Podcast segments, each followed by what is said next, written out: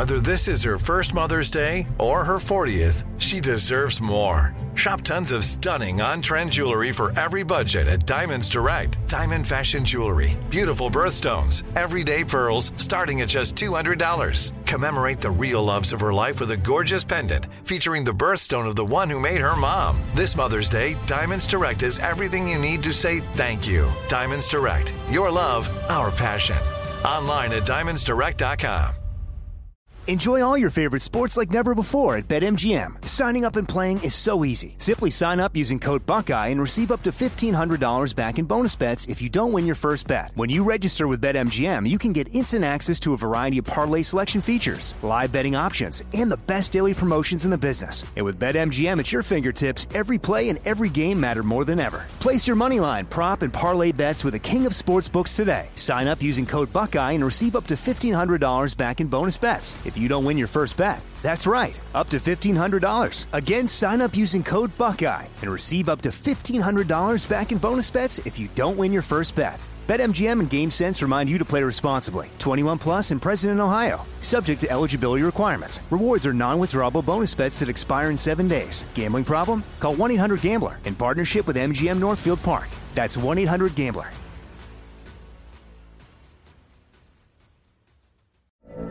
From BBC Radio 4, Britain's biggest paranormal podcast is going on a road trip. I thought in that moment, oh my God, we've summoned something from this board. This is Uncanny USA. He says, Somebody's in the house, and I screamed. Listen to Uncanny USA wherever you get your BBC podcasts, if you dare.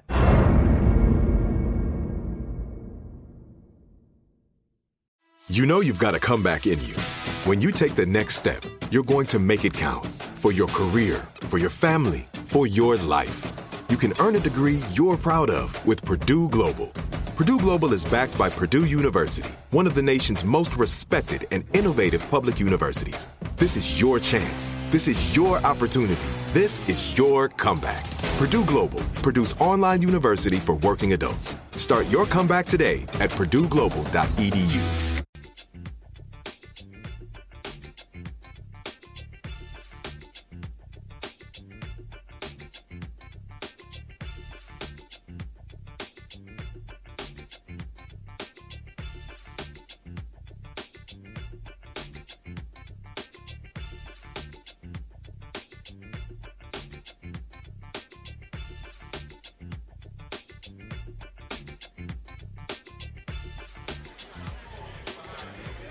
today is Friday, August 2nd, 2019. Roland Martin here, broadcasting live from Santee, South Carolina, site uh, of the Congressman Jim Clyburn annual golf classic. We'll talk with him later this hour, talk a little politics, and also talk about how this tournament raises $700,000 for nearly 200 students to go to college. Uh, but our top story we're going to deal with uh, Daniel Pantaleo, the cop who killed Eric Garner. And New York administrative judge says he should be fired as a result of the death of Eric Garner. We'll go live to a rally in New York City. We'll also talk with the sister of Eric Garner and a family attorney.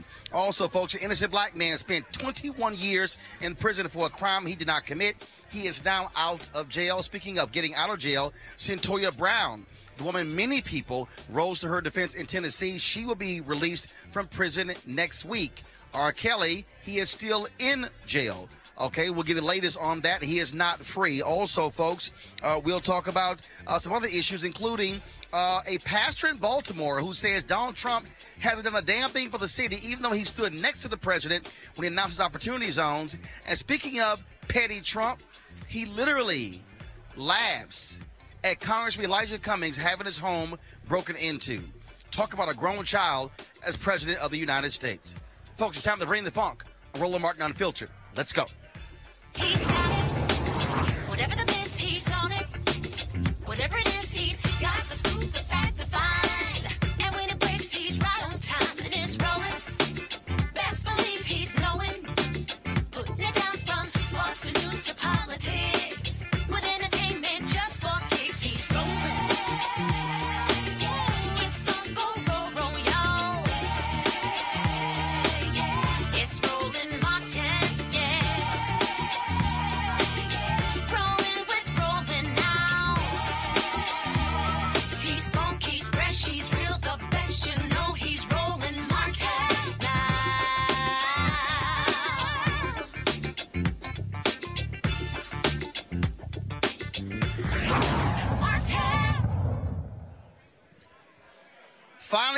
possible justice for the family of Eric Garner. It has been five years since New York Police Department officer Daniel Pantaleo choked Eric Garner to death. A medical examiner ruled his death a homicide. Yet, the Staten Island DA chose not to pursue charges. The Trump Department of Justice said they will also not pursue federal civil rights charges. But today, a New York administrative judge ruled that Pantaleo should be fired as a result of his actions in the death of Eric Garner. Mayor Bill de Blasio held a news conference earlier today, and this is what he had to say. There's been a lot of pain in this city over the last five years, and there's been a lot of fear. The pain was because we watched an innocent man die. And the fear was because people worried that there would be no justice, that the inequities that have plagued us for generations would simply continue unchecked. But today, for the first time in these long five years, the system of justice is working. For the Garner family, and I've spent time with them and I've heard the pain that they have felt. It's been a very long five years with no sense of closure, no sense of justice. Until today, the Garner family has been failed by this entire process. And think about what they have gone through. They watched him die just as we all did. They felt that pain. And then they were told over and over again by the district attorney, by the Department of Justice, that the government would do its job. And they waited, and they waited, and they waited, and nothing happened. And as all this stretched on, it reinforced the suspicion, as one felt by millions, that justice doesn't exist for people who look like Eric Garner. Today, we finally saw a step towards justice and accountability. We saw a process that was actually fair and impartial.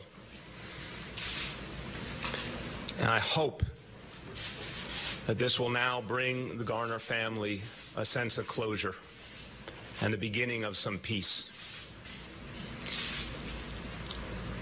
But full justice means that there can never be another tragedy like the one that befell Eric Garner. Joining us right now is Emerald Garner, the daughter of Eric Garner. Emerald, welcome to Roland Martin Unfiltered.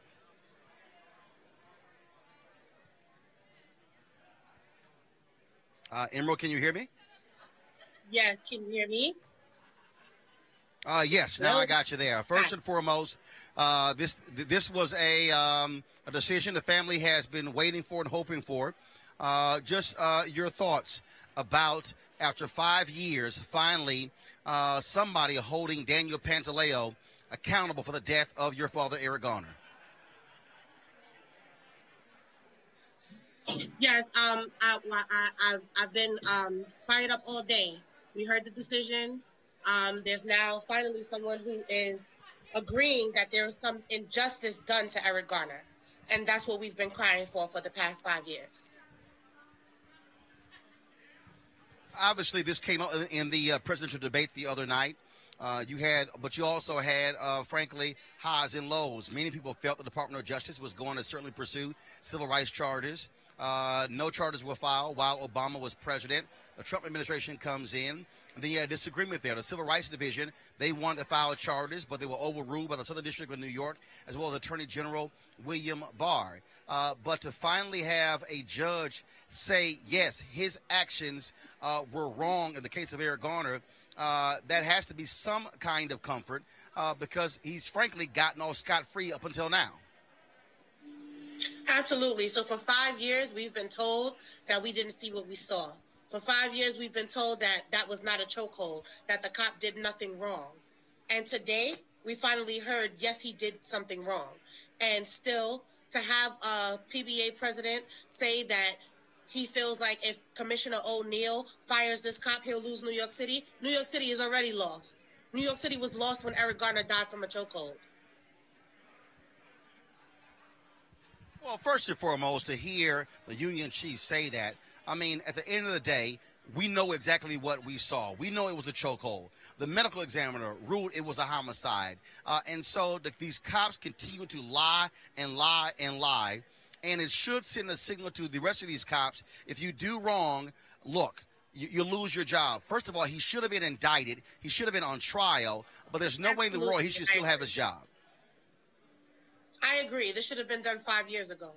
Um, and and he may think that he's getting off scot free, but we will we will find a way to maybe open up another investigation towards him. But this is not the end.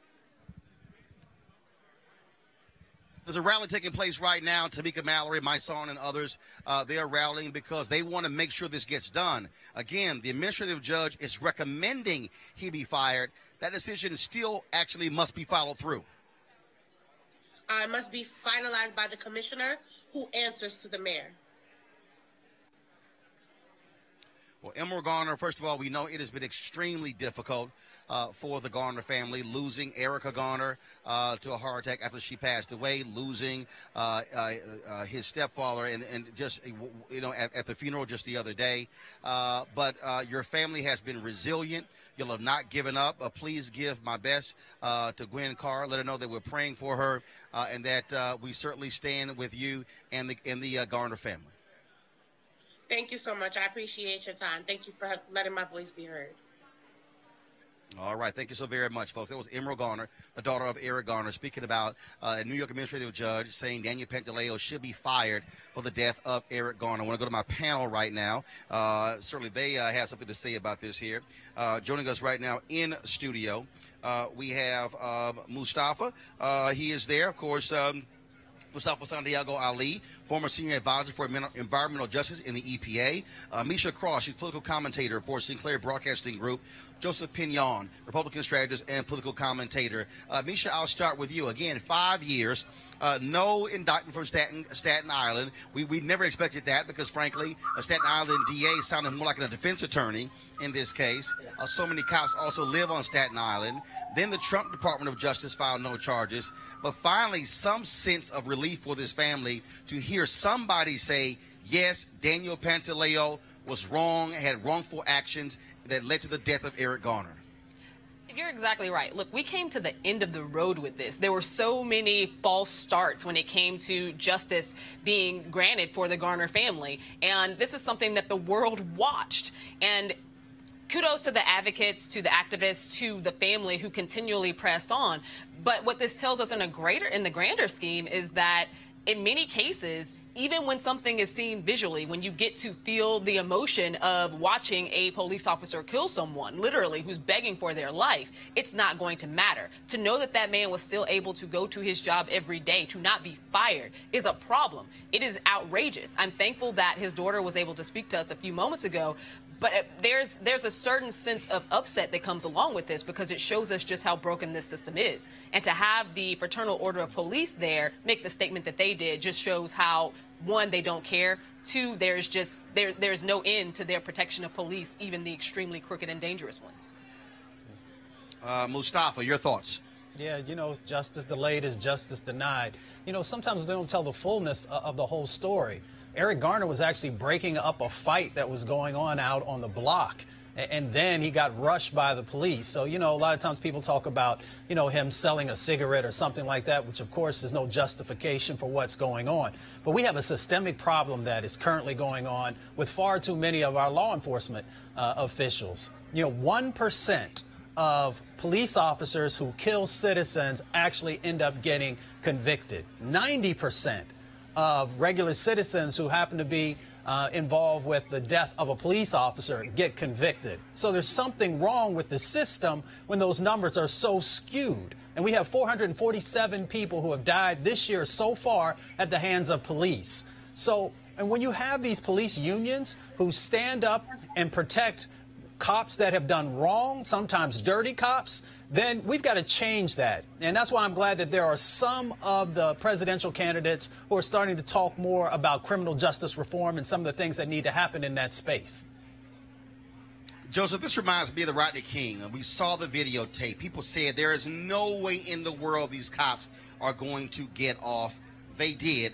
They were convicted in federal court for violating his civil rights. Uh, to see the chokehold applied, to hear police officers say, oh no, there was no chokehold. That's not what that was. The medical examiner ruled it a homicide.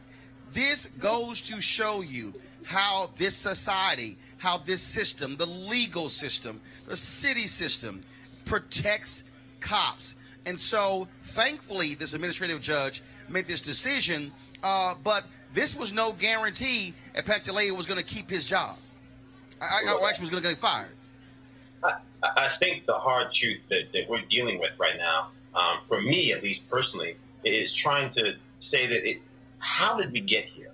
Right? I mean, I think the only thing more infuriating than watching Eric Garner have the, the life basically, you know, choked out of him is listening to the mayor of New York City say that this is justice. Um, I don't know what part of justice is a man who has killed somebody allowing to collect five years of salary and then possibly maybe losing his losing his job. I don't know what part of justice uh, is, is us sitting here standing around saying that the Garner family um, should have no answers. Um, that somehow that an individual who is entrusted to protect us engaged in an activity that by the very department handbook has been deemed dangerous, has been deemed unlawful, and it results in someone's death and there is no consequences. So I think we have to understand that we can be in solidarity with our law enforcement. We can understand they have a very difficult job. And we can also be able to understand that in every profession in the world, whether you're a doctor, a dentist, uh, you know, an anesthesiologist, even a bus driver, that if you, you know, do something that is negligent, um, that is known to be dangerous, and it results in somebody losing their life, you are almost guaranteed to lose your job. And in this case, it's not happening. At least we don't know what's going to happen. So I think that's something that we as a society should step back and really examine because ultimately, again, this, in my opinion, is not justice. It's not even justice delayed. It's just an unmitigated disaster.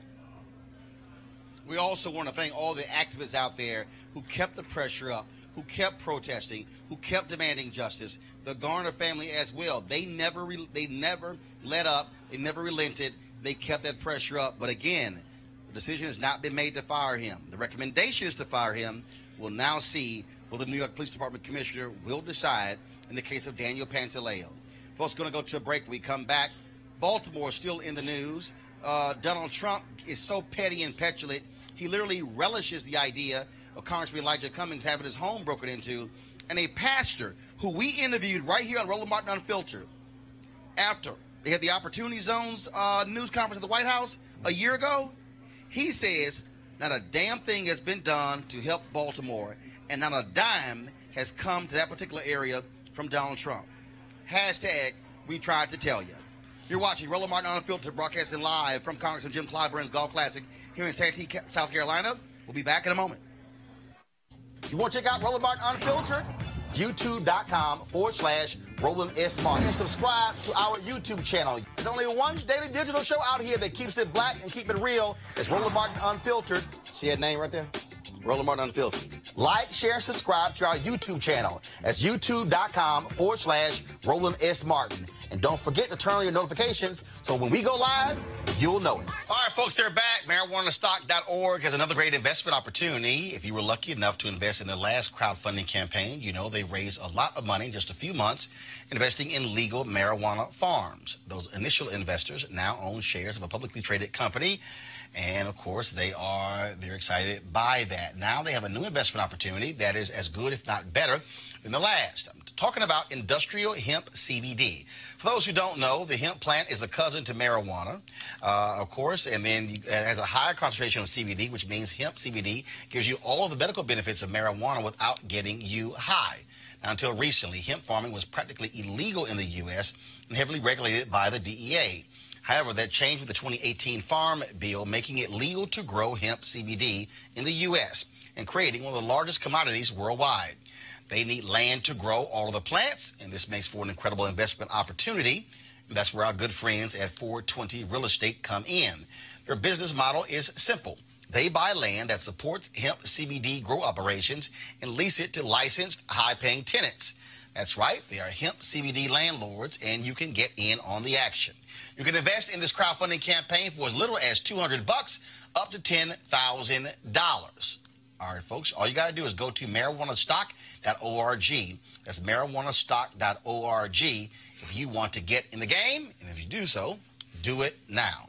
You want to support Roland Martin Unfiltered?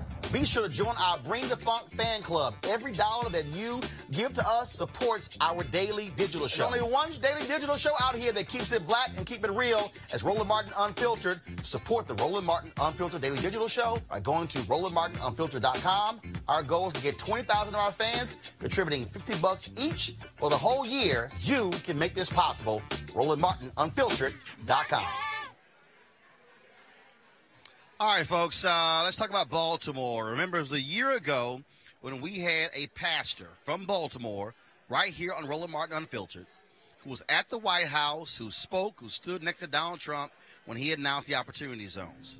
He talked about what the, that was going to mean for cities like Baltimore, investment in those areas. A year later, that pastor has said nothing has happened. Not a single dime has come into the area that he's been focused on uh, and he is not happy about it. He is frustrated. But remember, I told y'all this was going to happen, and I said we'll see what happens. Joseph Pinion. Here's what is interesting. Trump keeps touting all opportunity zones, but here's a black pastor who stood next to him who says nothing has happened a year later. This man lies and lies, and you got to ask the question, what the hell? Look, I, I, I think we have to separate the two issues from the president's unfortunate inability to tell the truth um, and what's happening right now with the opportunity zones. I think realistically, opportunity zones represent a tremendous opportunity. This once in a generational time for us as people of color um, to actually reinvest in our own communities. I think what's transpiring right now is this disconnect between people thinking that there is somebody coming to save them once again. Um, that's not what's happening. And realistically, um, the only places where quote unquote people are going to be coming to save people with opportunity zones are places where there's a ton of money to be made. That's New York City. That's Miami. Um, that's DC. There are places where there are people who don't look like us who can come there and make a lot of money. Um, but for places like Baltimore, for places um, you know like rural America, for places like Rochester and Buffalo, New York, um, we have an opportunity to invest in our own communities, to grow our own wealth. And I think that that is something that has not been communicated clearly to people of color. And I think that that is ultimately why you have people like this pastor, you have people all over America saying, I hear the opportunity, but I don't see any results. Mustafa, this is no shock. Again, I told folks beware of the Donald Trump black photo op. Mm-hmm. HBCU pr- presidents happened to them. Now it's happened to these black folks with opportunity zones. He's running around talking about Baltimore, trashing Baltimore, and he's done nothing. You sure did tell folks, and they should have listened. And they should have also listened to that old quote that says that when someone shows you who they are, believe them. Donald Trump has never invested in our communities unless there was something that he was getting out of it. And the thing that's really interesting is that the president, when he is actually in his office, is in Washington, D.C. He's uh, like 30 minutes away from Baltimore, has never went up to Baltimore since he's been president to see what's going on. You know, he lives inside this billionaire bubble. And inside that billionaire bubble, he keeps forgetting that his policies are actually the ones that are damaging Baltimore. So we need to have some real talk about what's really going on. So in each one of his budgets that he's introduced, he has done nothing to build anything up and everything to destroy the basic infrastructure that's in place. He's cut the budgets on HUD that would help with affordable housing in each one of those budgets that he sent forward on. And luckily, there were men and women of good conscience who pushed back against that on Capitol Hill, although they should have pushed back a little harder. When it comes to the environmental laws that have been put in place, he has done nothing but roll those back. So the folks who are there who are breathing that dirty, toxic air, and the lead that's there, he's done nothing to help to alleviate right. any of those situations whatsoever. I mean, sure, this is very simple. Uh, he says one thing, he does another. It's no shock he's done nothing. And all those people, I keep telling these black people, y'all can keep, keep getting played every time y'all stand next to Donald Trump, but you're going to get played eventually. Hashtag we tried to tell you. The thing that people have to realize is that Donald Trump keeps the promises, the campaign promises that he wants to keep. Clearly, all of the ones that he made to the black population, he does not care about. He campaigned on fixing cities like Baltimore. He campaigned on the fact that Democratic held large cities, urban centers across the country. The problem was the fact that they had Democratic leadership. And now that he was going to be president, he was going to take care of them. And we haven't seen that come through. Um, we, we've, what we have seen is him take away a lot of the things that they need to survive. We're watching the major cuts at food stamps. We're watching him make it harder for people to get Medicaid. We're watching him take from the Department of Education. We're watching all of these things happen. He doesn't care about Baltimore. He's never cared about Baltimore, except to the extent that his son in law became even more wealthy off of putting people up in these slumlord homes. It's, it's, it's an issue that is frustrating, but it's also one that we have to look at the source. Donald Trump finds it very hard to tell the truth about anything, but he also has something to gain here. He is attacking Elijah Cummings because Congressman Cummings is also the chair of, Right. guess what, the committee that is in charge of looking into his tax returns. This is part of a much larger scheme, and he's using racialized codes and a lot of racial language Right. to upset people and to ignite his base. That's what he's doing. Let's talk about his childish tweet. Uh, really bad news. The Baltimore house of Elijah Cummings was robbed. Too bad. Even Nikki Haley, his former UN ambassador, said that was unnecessary. Again, Robert, this shows you what kind of person he is. He is childish. He is petty. He's a grown child. And the man has no care, no care, no feelings whatsoever. And so there's no sense in trying to fake the funk. He is who he is. He's a pathetic human being. Yeah, I, I think that honestly, somebody who touts law and order realistically should not be touting the fact at the same time that somebody had their home broken into. Um, unfortunately, it, it really would have been an opportunity to talk about the fact that we do have great issues um, in, in places like Baltimore and D.C. We do have great issues in the fact that there are homes being broken into all across America. It happens to the very rich, it happens to the very powerful, and it happens especially to the very poor. Um, it's not an opportunity to take jabs and try to score political points. Um, but again, this this is nothing new. Um, I've often said that, you know, to, to Mustafa's earlier point, when somebody shows you who they are, believe them. And so to that point, I, I, we're, we're better served talking about what can we do as a people um, to alleviate these conditions rather than trying to lay our burdens down at the feet of President Trump. Um, because if we keep trying to do that just so that we can sleep better at night, uh, we're going to wake up to realize that the nightmare might still be gone. Well, I'm not trying to lay any of my burdens down at the feet of Trump, Amisha. But what I am telling black folks is, especially black men, don't fall for the okie doke. Folks should be, that, that was almost a 4% drop in black turnout in 2016. There should not be a single black person who stays at home in 2020. We should have the highest turnout in the history of America for African Americans in 2020. And the whole focus is to mm-hmm. say, throw that ignorant man out of the White House. And that's what the focus should be, Amisha. Agree, 100%. What Donald Trump is trying to do and what he tried to do with his statements on Baltimore and his statements on work and the progress across this country for minorities, he is looking at trying to chip away the black male vote. He already knows that black women are in a camp that's never going to move, but he is trying to move Right. black men. And I think that his strategy is very interesting, but it's also the fact that we know that a lot of black males right now aren't necessarily interested in the candidates that we have. That doesn't mean they're going to vote for Trump, but the great fear is that they might not vote at all. So, to your point, I definitely want to see black people show up and show out in 2020. All of our policy goals are on the line, and we just really need people to get out. And again, Mustafa, for me, it is about our agenda, what we care about, our policies. And the bottom line is, uh, it- but the only way you affect that is if you actually vote. Put people in place who are likely going to advance your agenda. That, to me, uh, should be the focus, and it should be a laser-like focus for folks in cities all across this country, uh, rural as well as inner city. It doesn't matter, East Coast, West Coast, West, South, Midwest. It doesn't matter. I agree with you a thousand percent. It's real simple. There's a simple formula for this. The first part is make sure that you're registered. The second part is make sure that you have the right ID.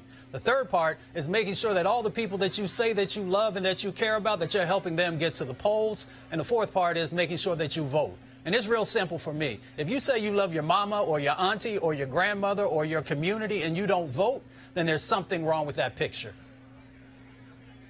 Yeah, I, I would have All to right, folks. I Uh, think gonna go. Uh, say it again, Robert. Yeah, no, I just said we, we I think we at this point we have to figure out, you know, exactly what we can do as a community to empower ourselves to understand that look, it's not a straight line to, to opportunity and it's not a, a straight line to justice. And so when you look at what's happened right now with, with, with the president and the things that he's done with this tweeting to divide communities, to divide the country, I think that's a problem. But I think that we also have to have to be better at informing the people in our communities that the things that they see are actually there. Because when you have somebody like Bill de Blasio on stage talking about he's going to heal the lead water crisis across America, when we've got lead Right. water coming out of the pipes here in New York City, you know, there are plenty of people who hear that, get discouraged, and say, you know what, it's hopeless, I'm just going to stay home. Um, so I think we have to acknowledge the hypocrisy on both sides if we're actually going to empower people and embolden people to go out and then vote in spite of things that have gone wrong. Well, again, for me, uh, you have a person has to sit down and decide what do I care about and which candidates align with what I care about. That's what's most important. Folks, going to a commercial break. When we come back, here we're here in Santee, South Carolina. We're going to talk with Congressman Jim Clyburn, who's the host of this annual Golf Classic. Talk a little politics and some other stuff as well. Right here, Roland Martin Unfiltered. Back in a moment.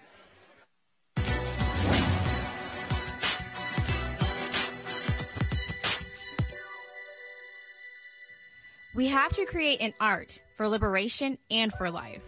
Artist Elizabeth Catlett.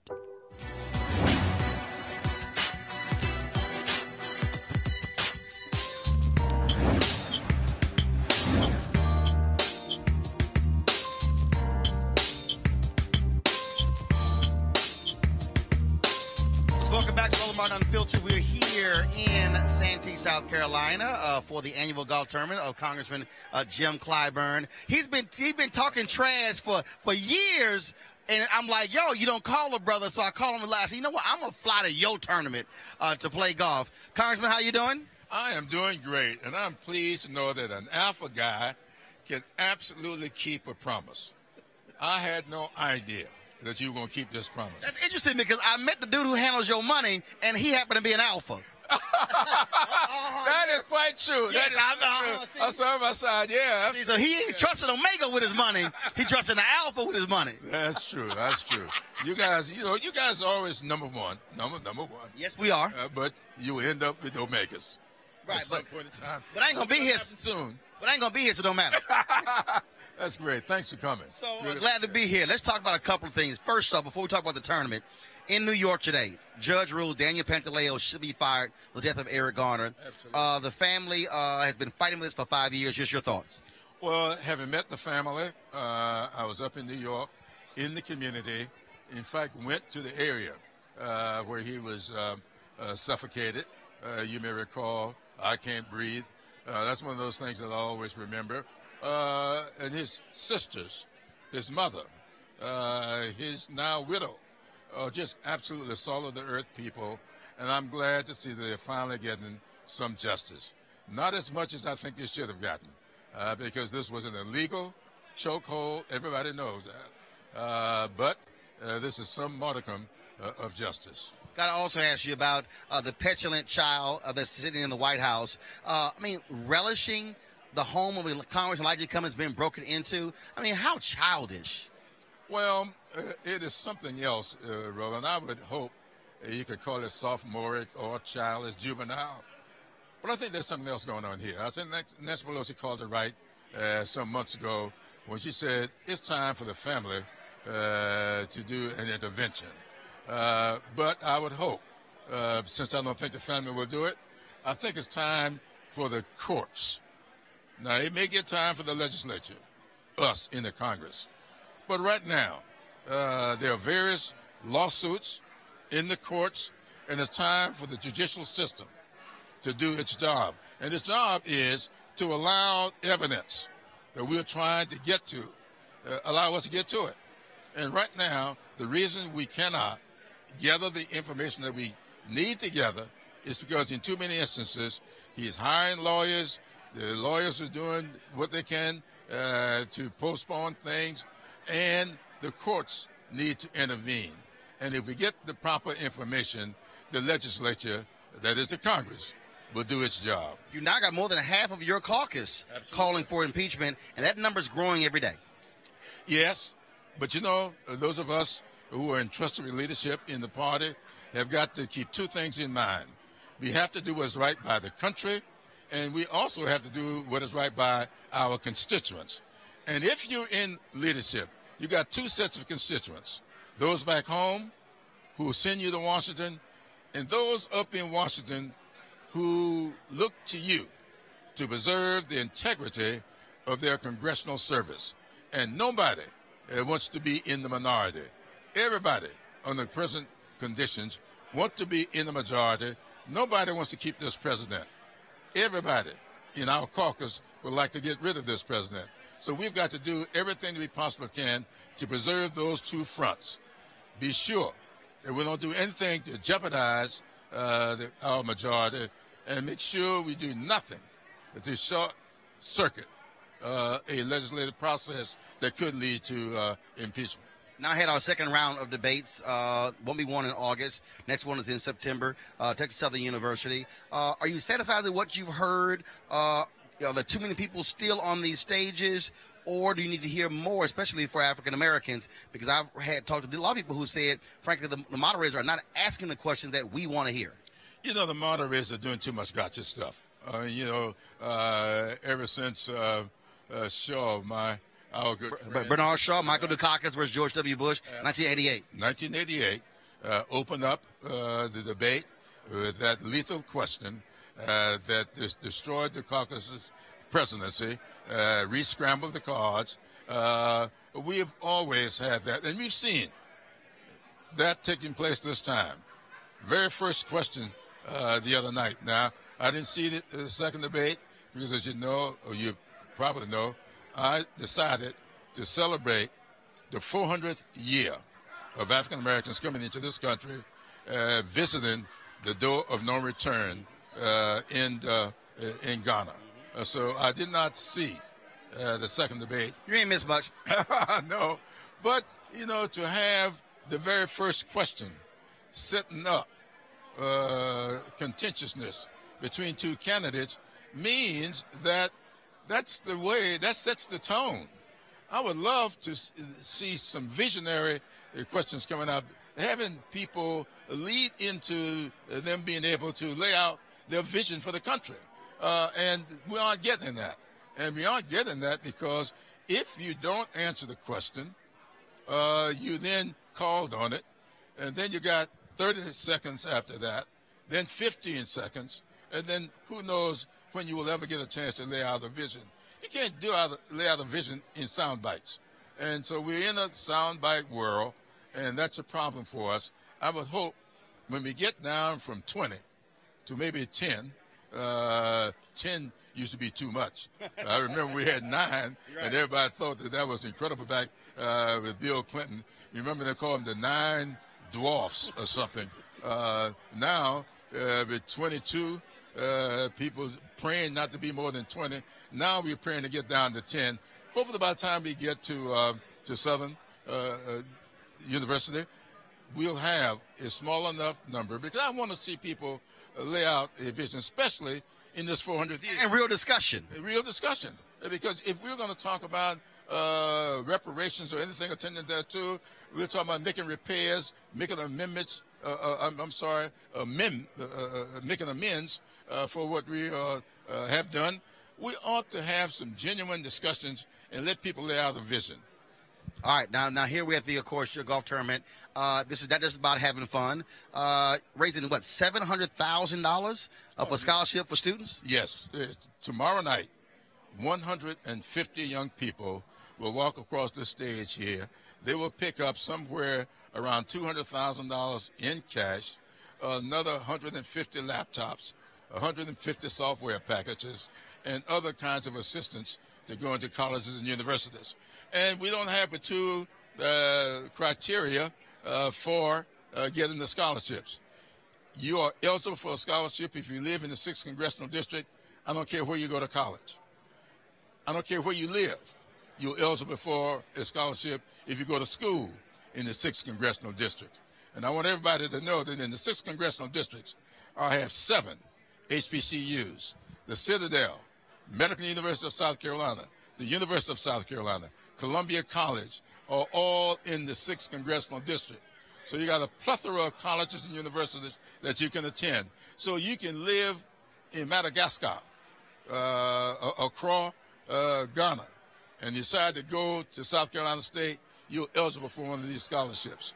And so I'm looking forward to tomorrow night uh, to handing out these scholarships, these uh, uh, awards, and hopefully uh, they'll change some young people's lives. Well, I'm sure somebody watching who's saying, "Wait a minute, I didn't know about that."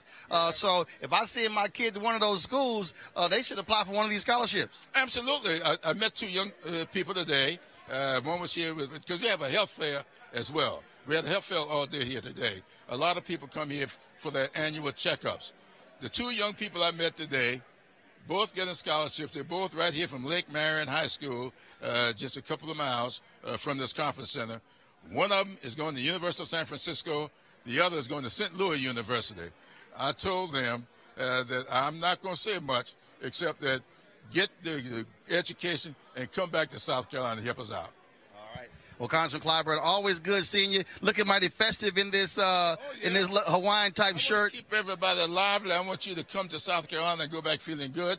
Uh, if I'm playing against you tomorrow, though, you may not feel too good. Actually, but when you see uh, what I got on, when you see all that alpha gear and an alpha golf bag, uh, you gonna you just gonna throw up the moment you see it. So I'm just letting you know. I I, I, I put the Astros and the Texas A&M bag back in the clo- back in the garage. I said no no. He gonna see all alpha gear for the next two days. My lord, uh, I don't care if you have alpha. Just make sure it's purple and gold, not black and gold. Yeah, but y'all took one of our colors. Y'all couldn't even be original. You took our color gold. No, we add some regality to it. That what y'all call it? Yeah, well, you know, when you go to church, it's reverent. You see all the purple stuff? Yeah, but remember, Jesus was an alpha. I don't know about that. Jesus, uh, well, he was the son but he was still an alpha. okay. Whatever you say. I'm going to check that out. Yeah, go ahead check that out. Go ask your pastor about that. I will. I will. Right. Always good seeing you. I appreciate it. Thanks so much. All right. Uh, yeah. yes, sir. Uh, really? Yeah, but the alpha part is first. Always good to see Cars and Jim Clyburn. All right, folks, I'm going to go to a commercial break. When we come back. We're going to talk about Cyntoia Brown, also a brother, free from prison after 21 years for a crime he did not commit. Broadcasting live from Santee, South Carolina. This is Roland Martin Unfiltered. Back in a moment. Hey fam, I want you to like, share, and subscribe to our YouTube channel, youtube.com forward slash Roland S. Martin. And don't forget to turn on your notifications. I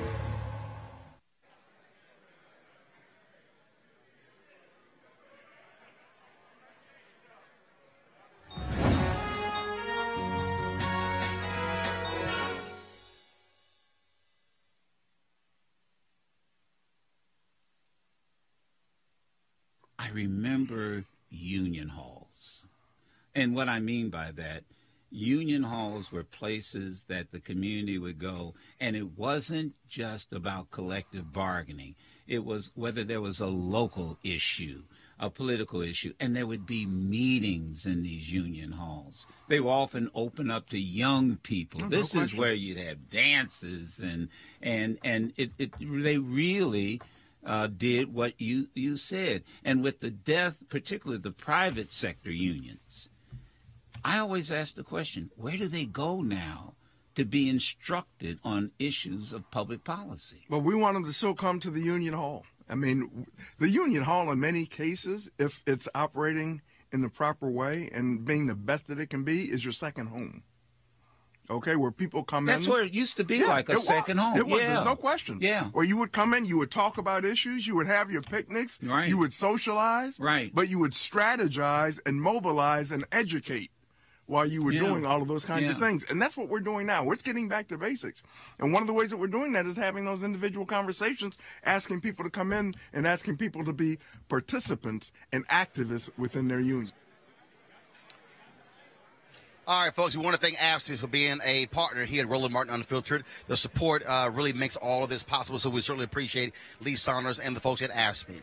All right, folks, uh, a couple of celebrity cases. ASAP Rocky, a Swedish court has ruled that uh, he can be let out of jail to two other suspects as well, uh, while they rem- remain free until August 14th, uh, when an assault verdict is going to be announced. Of course, they have been in trial for the last a few days, and so ASAP Rocky and two of the suspects have been let out of jail in Sweden until a decision is made.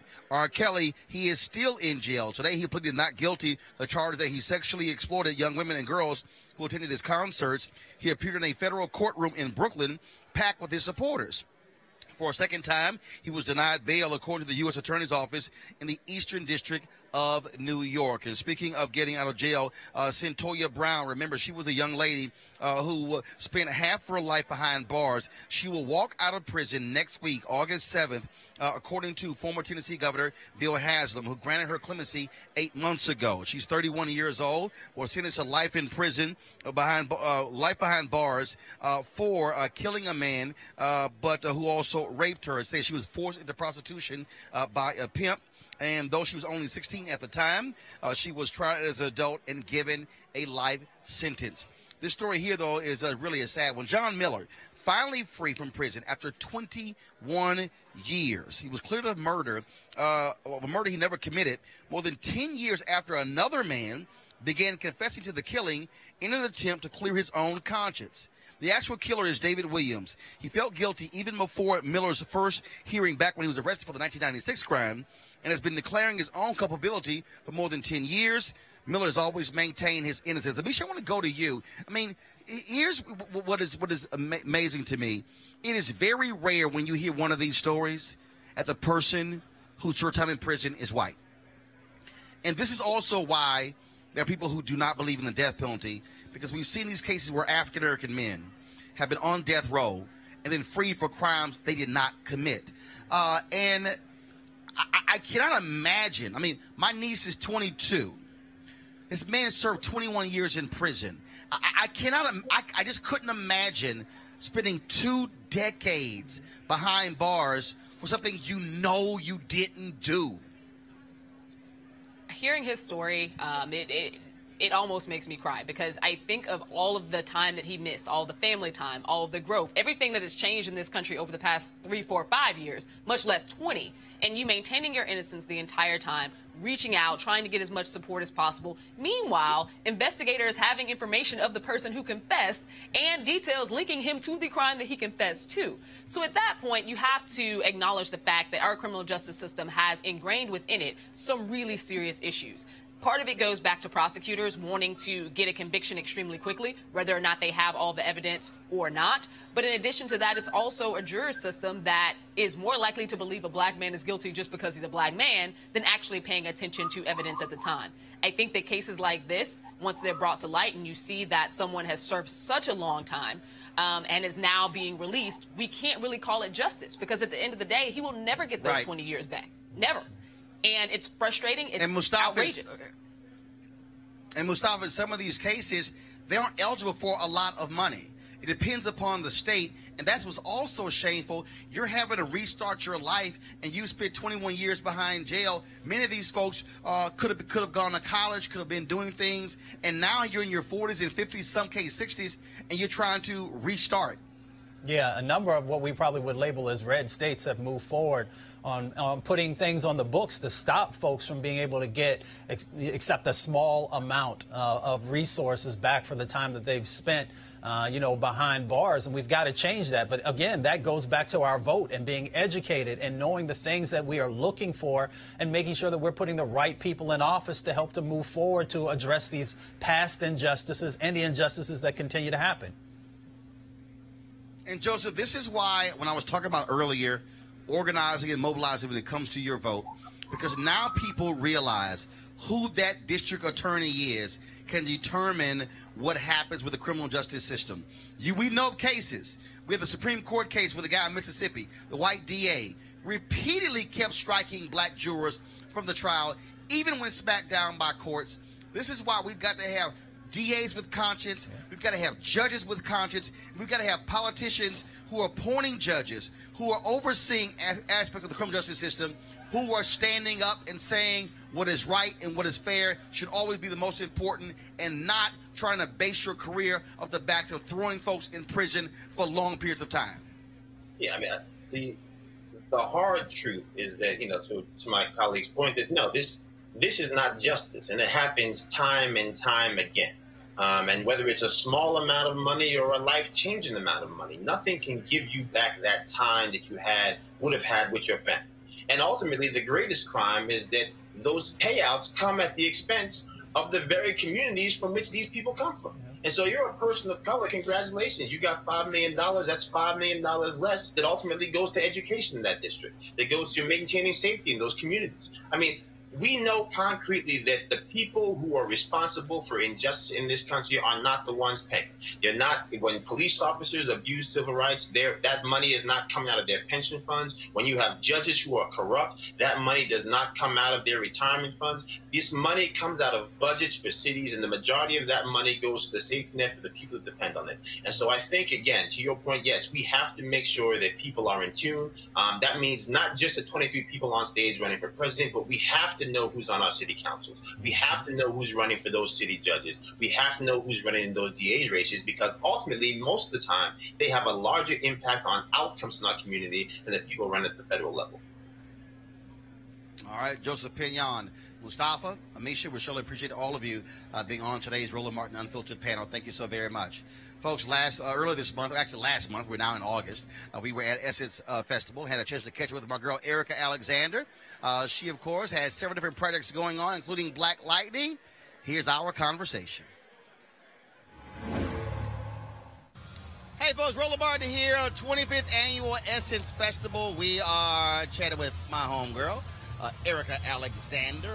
A lot of y'all know her from Living Single. She's like, look, I'm on Black Lightning.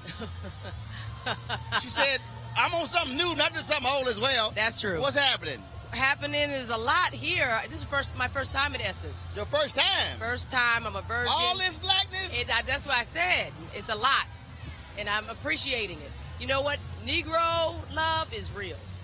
Oh no, it, it is. It is. I tell people all the time, it is totally different. Absolutely. I mean, just folk want hugs. Yes. It's the kisses. Yes. It's like you my baby. Yes, I, had mean- somebody come I mean, saying you my baby.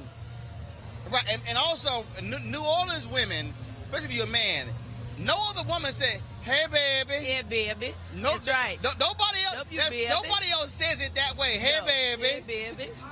It's beautiful. And there are really beautiful women walking around doing great things and talking to people, having discussions. It's great. Absolutely, absolutely. So let's talk about first of all, before we talk about uh, what you here promoting and working on. Uh, it was great to have you part of our reading of the Frederick Douglass uh, uh, July uh, 5th, 1852 speech. Listen, I was glad to be asked. I was honored. I didn't realize he had made this speech, so you always turn people on to things that they don't know about. And when I started to contemplate and actually look at the substance of the text, you see how brilliant the man is. Oh, it was. A, I mean, that literally was, yo. I think we ought to do this. You know what? I'm gonna read this speech. Then I'm gonna call some other people see if they want to read part of the speech. Okay, well, then we gonna edit this whole thing together, and then we gonna stream it. And it was just, and it was just crazy. So I mean, I literally just sent out like 50 text messages. And it was Wow. like whoever responds. Wow. And then, and I knew some people, stuff would happen, they couldn't do it. Yeah. It was July 3rd. So I went in, did a whole, I read, I read the entire speech, all 10,000 plus words. Okay. So then, if anybody didn't send it in, we already had it covered. Got it. Well, that's you, Roland. You have contingency plan for everything. You're the hardest working man I know. More importantly, you're one of the smartest people in the world. The fact that you're on our side, when I say our side, the nation side, the black community side, black women, I see you have conversation with people and tell people who're supposed to be experts their job.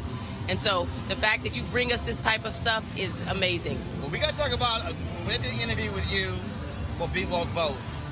All these people are still talking about when you said, fuck hope, like, I mean, I mean, like three words, and people, they were like, I said the young youth or the young church, he was like, yo. Yeah. We know, but listen, I like when Michelle Obama said, when they go low, we go high. But that's not what always needs to be done. When they go low, bury them. Bury them with the truth. Bury, cut off their oxygen.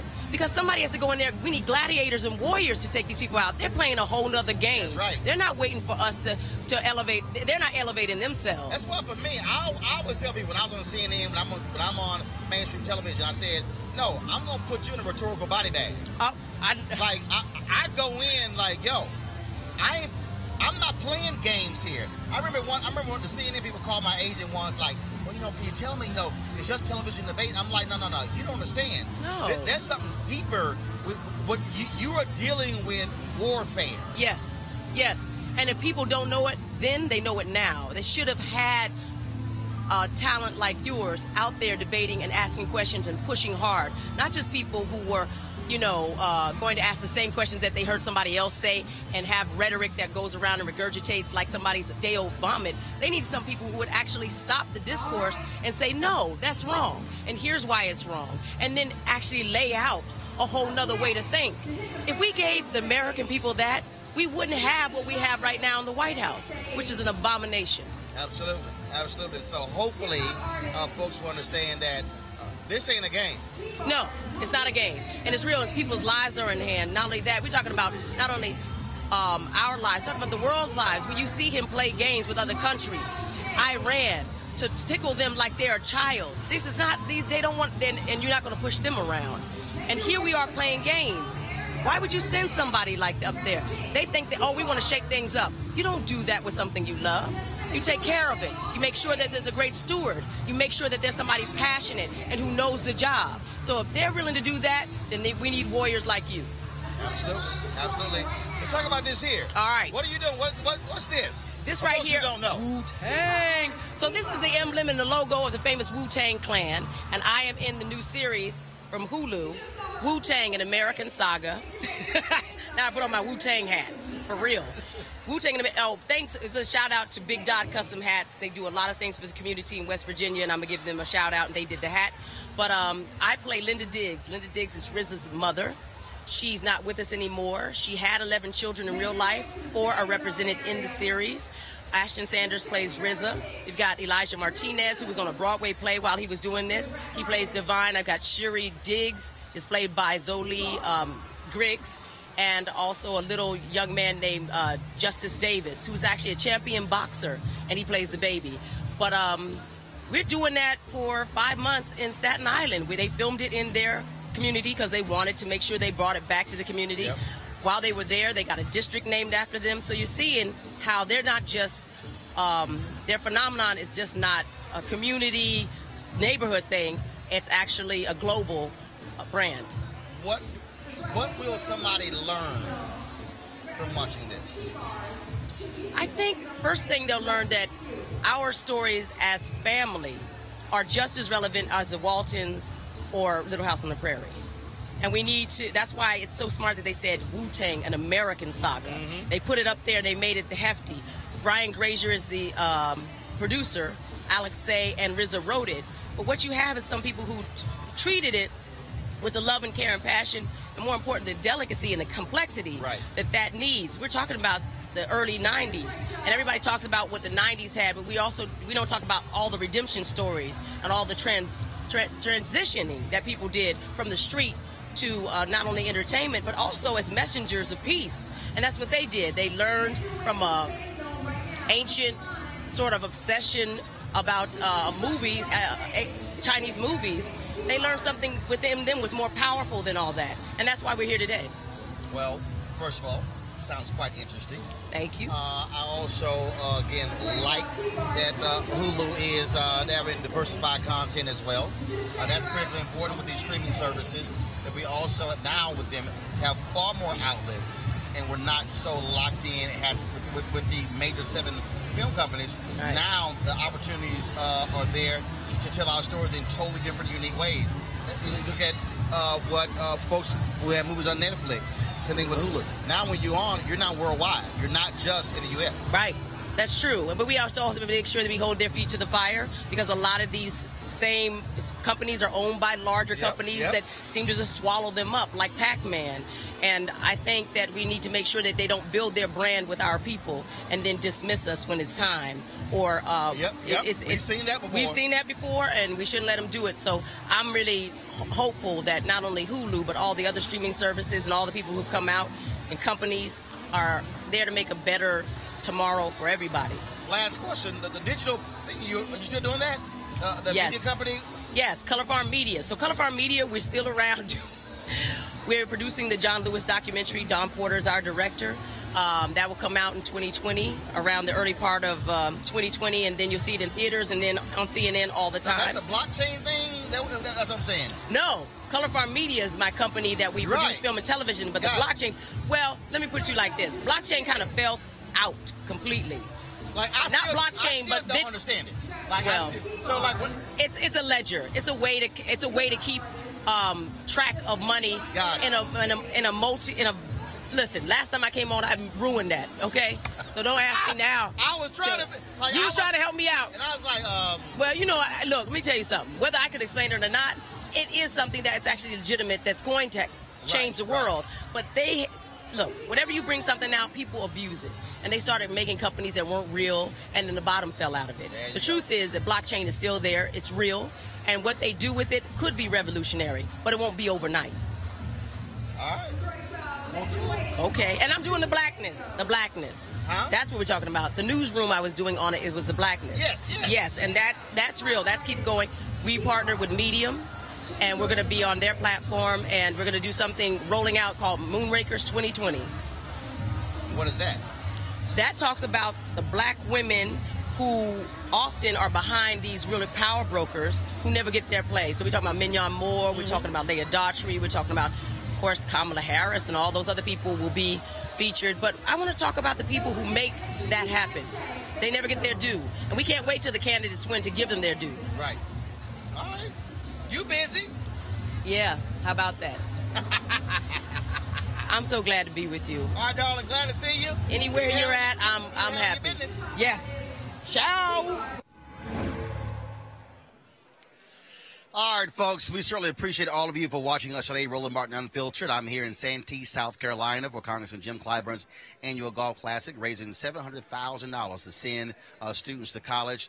Folks, this is why you got to support Roland Martin Unfiltered. That interview with Eric, Erica Alexander at Essence Festival, we got tons of other interviews uh, coming up in a couple of weeks. I've got an hour special with my frat Omari Hardwick uh, that we're going to drop uh, the day before uh, the, fi- the final season of Power premieres. Why do I need y'all to support this year? First of all, I just checked. When we launched this show, September 4th of last year, we had about 170,000 subscribers on YouTube. I'm, I'm, I'm, actually get the actual number. Right now, folks, uh, we are sitting at 338,240. That means we've almost we've doubled our YouTube channel in just in under a year just a year. So I want to get us to 350,000 before our September 4th anniversary. We also need you to support us, our Bring the Funk fan club. Every dollar that you give goes to support this show, allows us to travel, allows us to do interviews like with Erica Alexander, with Omari Hardwick, Joseph Sikora, Larenz Tate, allows us to talk to Congressman Jim Clyburn, allows us to go to Houston next month to broadcast live from Texas Southern University uh, on that Thursday night where the debate is going to be taking place. This is why we need independent black owned media. I don't we're not asking somebody else can we come here. We're not asking somebody can we do this. We're actually doing it because we make those decisions. But it can only happen with your support. We appreciate AFSCME, one of our sponsors, 420 Real Estate, another one of our partners as well, uh, the American Heart Association, uh, XQ America. We appreciate all of them, what they've done, but your dollars also matter. And so I want you to go to Square. I want you to go to RolandMartinUnfiltered.com right now. I want you to uh, use Square, use Cash App, use PayPal. I'm asking just a minimum 50 bucks from each one of our fans. I'm telling you right right now, number of people who are watching on Periscope, YouTube, and Facebook, if the folks who are watching right now simply gave, it'll hit our uh, uh, quota for, for the month. This is all about us being able to tell our own story, control our narrative. What I want your support. And so please go to RolandMartinUnfiltered.com. Tell a friend, tell a family member, because we are about speaking to our truth. And I want us in a position where we are traveling in 2020 on the road with these candidates t- asking the questions, speaking to our people all across the country. That's the plan that we have. We want you on board as well. So please do so. So, folks, right now we're going to roll, of course, all the names of people who've given to our fan club. If you don't see your name, send me an email. We'll actually add it. If you have not gotten your promo code uh, for discounts on my website of books and things along those lines, send me an email as well so we can be sure to get that to you. All right, folks, I got to go. Uh, Monday, I will see you guys broadcasting from Miami for the National Association of Black Journalists. We're having our annual uh, conference. I'm Vice President Digital on the board, so I got to go there a little bit early. I'll see you guys on Monday. Y'all should have a great, great weekend.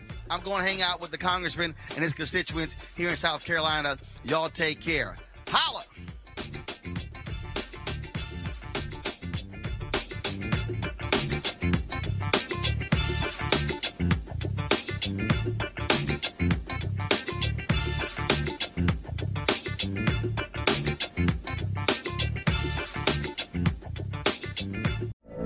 From BBC Radio 4, Britain's biggest paranormal podcast is going on a road trip. I thought in that moment, oh my God, we've summoned something from this board. This is Uncanny USA. He says, Somebody's in the house. And I screamed. Listen to Uncanny USA wherever you get your BBC podcasts, if you dare.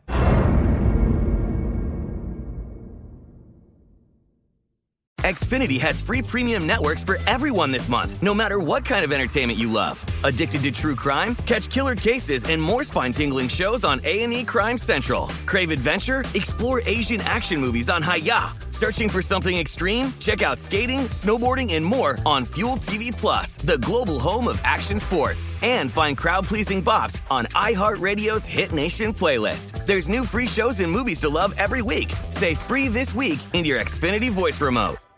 Are you still searching for your perfect place to call home? Well, now is the time to buy at Fisher Homes. If you're looking to move in before the end of 2024, May could be your last opportunity to start building your dream home and close before the year's end. If you're hoping to move in even sooner, Fisher Homes also has homes that are move in ready and waiting for you, where you can start enjoying the benefits of homeownership even faster. Schedule your personal tour with a new home advisor today at FisherHomes.com and make this spring the season you find your perfect home sweet home. This is Amy Brown from Four Things with Amy Brown. Today, healthier is happening at CVS Health in more ways than you've ever seen. It's wellness destinations for seniors, including select locations with Oak Street Health and CVS Pharmacy. It's doctors, nurses, pharmacists, and everyone in between offering quality care and support virtually in person and on the phone. It's in home evaluations through Signify Health and meeting mental health needs through Aetna. And those are just a few of the ways that healthier is happening. To see more, visit cvshealth.com slash healthier happens together. CVS Pharmacy, Oak Street Health, CVS Specialty, Signify Health, and Aetna are part of CVS Health. Eligibility and services vary by location and individual.